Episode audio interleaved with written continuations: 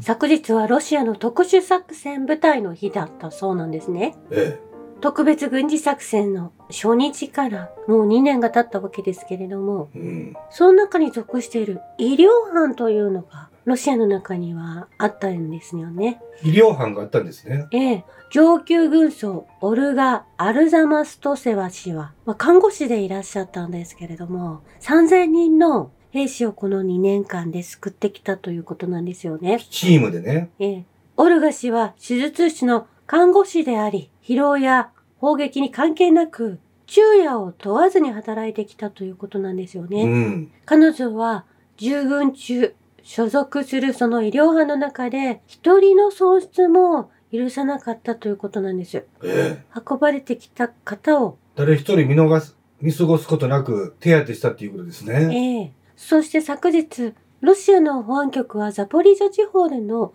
テロ攻撃を阻止したということなんですけれども、はウクライナの特殊部隊は化学兵器の類似品を使用したテロ攻撃をザポリージャ州で実行する準備をしていた3人のウクライナ人が拘束されたということなんですよい。うね。ん。これアメリカで開発された準備物を押収したとロシア連邦保安庁が報告を出しているわけなんですね。準備物っていうのは兵器のことね。ええ、一週間前に行われたロシア科学防衛軍のイゴーリ・キリロフ長官のブリーフィングで言及された内容になるんですけれども、はい。物質はもう1月28日には発見されていたようなんですよね。えこの化学兵器を製造し、恐怖を撒き散らすためにアメリカ製の材料を保管、準備していたのは、このロシア兵に心筋梗塞を引き起こす米国製の化学薬品だと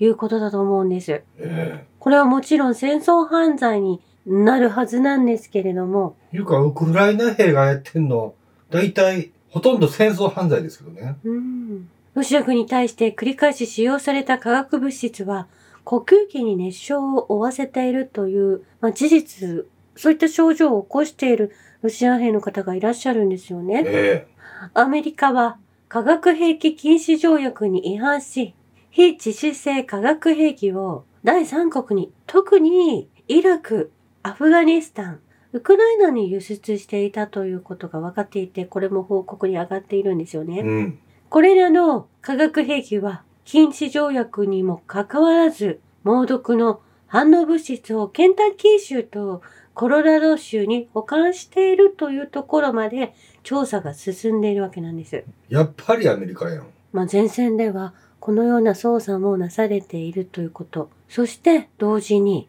ロシアは、まあ、ウクライナのファシスト、テロリストたちと戦っているわけですけれども、ショイグ国防相はロシア国防省の理事会で、ウクライナ軍はボダベ、ラスト地域のセベルノへの入植地から完全に撤廃したというご報告をなされているんですね。うん。他方面ではロシア軍がウクライナ軍の施設に強力な砲撃を継続的に行っていると。そして先日、ゼレンスキー氏は、まあ、国民の兵士がどれだけ失われたかというのを故意に少なく発表していたんですけれども、うん。このショイグ国防相は、ロシア国防省の理事会で、ウクライナ軍は特別軍事作戦の前期間中に44万4千人以上の軍人を失ったと述べています。約45万人ね。はい。数がこ、れすごい数ですよ。えー桁が違うんですけれども、うん。まあこれだけの方がお亡くなりになられているはずだと、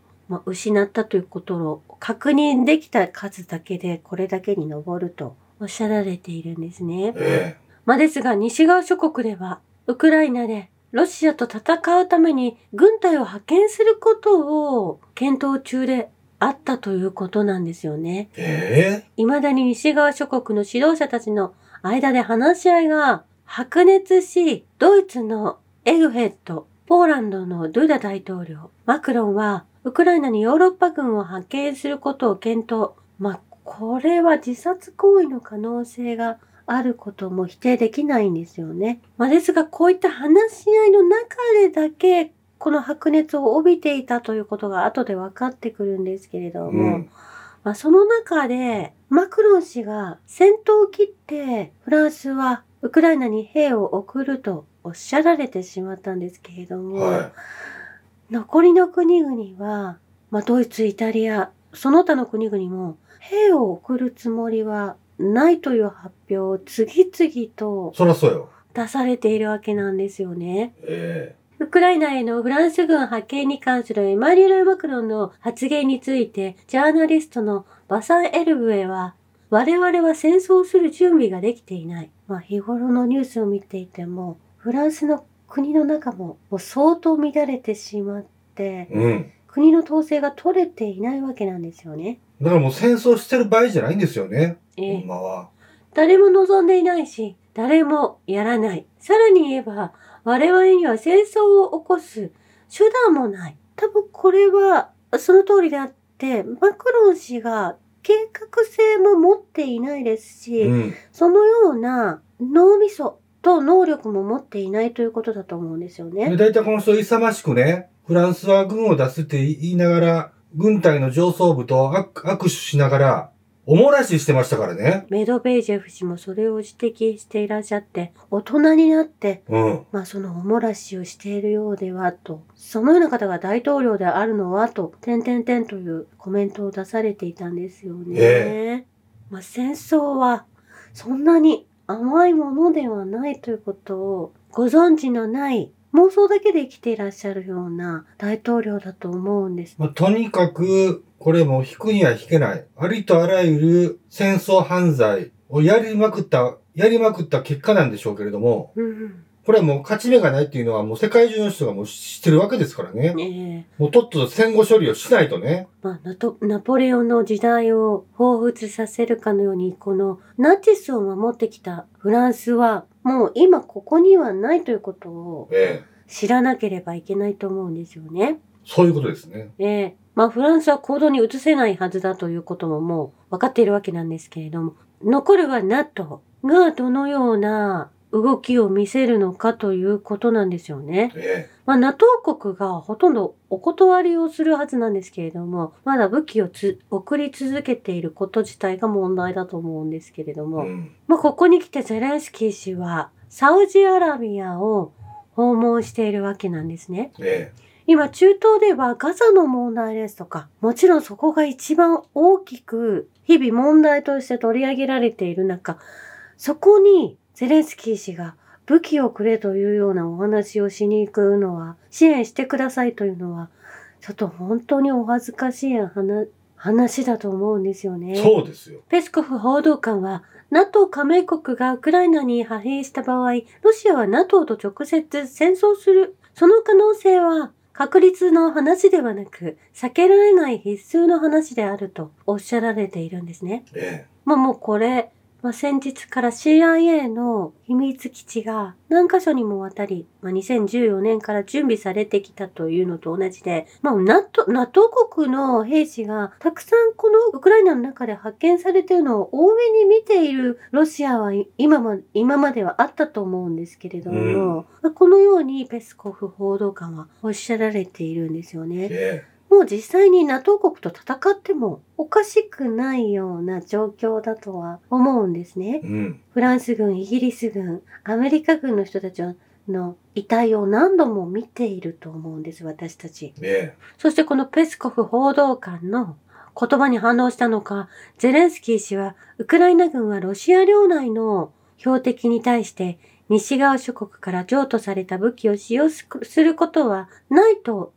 このように声明を出しているんですよえ。ね。うん。まあ、こうおっしゃられて、中東に武器をねだりに行ったのかもしれないなとも思うんですけれども、サウジアラビアのお持ちの武器はほとんどアメリカ製だと思うんですよね。えこの CIA がウクライナのロシア国境沿いに12の秘密スパイ基地を建設し、過去10年にわたり影の戦争を仕掛けてきたことがニューヨークタイムズの報告で明らかになったわけですけれども、もしロシアや中国が米国とメキシコの国境にスパイ基地を建設したら我々はどう反応するのだろうかとアメリカの方はおっしゃられているんですよねえ。。アメリカの国民もちゃんと理解してるわけなんですようね。ん。まあ、やってはいけないことに、まあ一線を越えてしまっているのはウクライナだけではないですけれども、うんアメリカのやっていることはフェアじゃないわけですよね。え昨日もお伝えしたトランプ氏も、米兵を駐屯地に置いているのは、エネルギーを盗むためとおっしゃられていたのもそうなんですよね。えうん。で、実際今、アメリカ兵が自らその他国の戦地には入り込んでいった時に、自分はイラクですね。イラクでそこの国民を殺してきたっていう自白をしだしてきてるんですよね。ええ。まあ、家から女性や子供を引き連れ出して、まあ、その方々がテロリストだという名目でうん。捕まえてきた老人を捕らえてきた。まあ、それをややってきたこ、自分たちがやってきたことが、うん。まあ、それが自分自身がテロリストだったんだということを訴え、今、アメリカの中で反戦活動を行っている、いらっしゃる退役軍人がいるんですよね。これアメリカ軍の内部告発になってきますからね。うん今、ガザで起きていることも、女性や子供を殺害し、まあ、アメリカと同じことを今、イスラエル軍がやっているということなんですよね。えキューバのフィデル・カストロ氏が生前、ヨーロッパにおける次の戦いは、ロシア対ファシズムの戦いになるだろう。ただしそのファシズムは民主主義と呼ばれるだろうがと、こういった言葉を残していらっしゃったんですよね。え。じゃすごい今を表してるじゃないですか。うん。で、キューバのカストロには未来が見えてたわけですね。ええ。ロシアは独立とその主権を求めるキューバ国民の戦いを常に支援して、支援してきたと。まあ、プーチン大統領は、あまあ、そのようにおっしゃられてきて、実際にキューバを応援してきた国だと、以前もおっしゃられていましたし、先日、ラブロフ氏もキューバに訪問していたと思うんですよね。うん。そしてロシアではこのフィデル・カストロの記念碑の除幕式を去年行っていて、キューバのミゲル・ディアス・カネル大統領がそこに出席していらっしゃったんですよね。えまあ大親友であって友好国であるということになるんです。え。うん。一言言うわ。民主主義の仮面をかぶったけだものよ。そしてキューバのディアス・カネル大統領は、イランのイスラム革命最高指導者のハメネイ師についても、賢明な人物であり、どのようにイラン国民を正しい道に導き、治め、その将来を決定するかを知っていると評価していらっしゃって、もちろんガザの人たちを支援するとおっしゃられているんですよね。えこれは、やはり虐げられた国々、アメリカに虐げられた国々同士が、今、このガザを守ろうとしている風刺派も同じく立ち上がっているということがわかると思うんですよえ。ね。そうですね。アメリカの制裁下にあったキューバもその一つの国であるということなんです。うん。そして、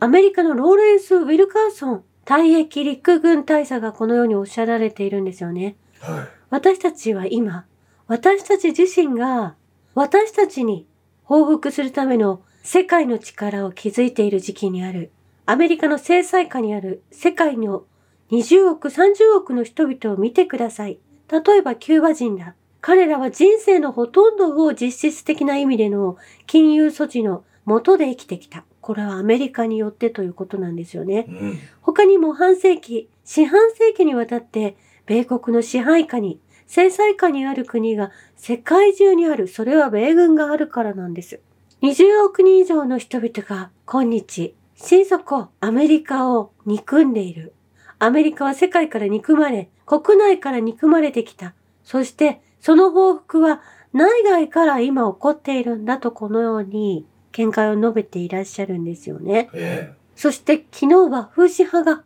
海底インターネットケーブルを切断、4本切断したとお伝えしたんですけれどえ。も、うん。それによって東アフリカで海底インフラへの被害が報告され、接続に問題が生じているということなんですよね。はい。これによりジブチで何かが行われている軍事作戦のようなものを妨げることができていると思うんですけれども、うん。イスラエル側についている者たちへの、これは攻撃に当たるわけなんですよね。えそしてここに来て、まあようやくロシアが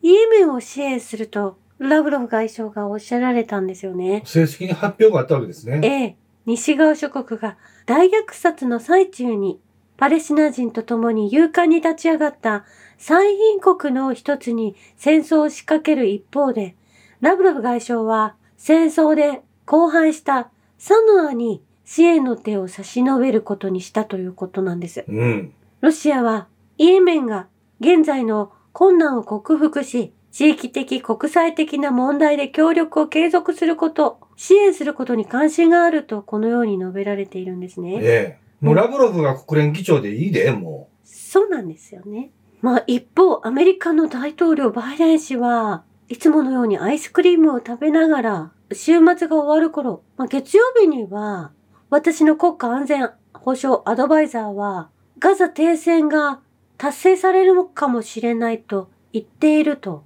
このような発言をなされたんですよねう。。アイスクリーム食べながらね。まあでも、このバイデン氏の顔もいつもとはちょっと違っていたんですよね。全然ちゃうやん、もう。すり替わってるやん。もうマスクがこう、下にずれてるような、ゴムがずれてきてるような感じがししたんですけれども、顔の部位が集中してない真ん中に。そしてニューヨークでは赤の共産党の旗、これ赤軍の旗だと思うんですけれども、ソビエトユニオンのは旗をお持ちでいらっしゃる方々がデモ、デモの行進を行っていらっしゃったんですよね。だからそのアメリカが政府と国民ではこんだけ温度差があるっていうことの表れですよね。うん。ちょっと本当にアメリカが分裂してきているっていうのは、これを見てもわかると思うんですよね。そしてジャクソン・ヒンクル氏が1921年のエルサレムでのクリスマス、もうパレスチナ大惨事、ナクバの前に映された画像だと思うんですけれども、うん三つのアブラハムの宗教、イスラム、ユダヤ、キリスト教が聖なる都市で平和に共存していた時代であるという、まあ、その写真を投稿していらっしゃったんですよね。えまあ、そういった時代があったとえ。いうことをね。思い起こしてくださいという意味で、うまあこちらを投稿なされていたと思うんですけれどんも、はまあ一日も早く、まあ、このイスラエルの暴走が止まり、まあ、亡くなった方々の家族を失った方々が通常の生活に戻れるように、そして街を取り戻せる日が来ることを願願います。い。ブリックスの世界がその多様性を大切にした、いろんな文化や宗教をみ認め合える、そういう世界を想像してくれるんじゃないですかね。ええ。まあロシアがそうであるように。ええ。以上です。ありがとうございました。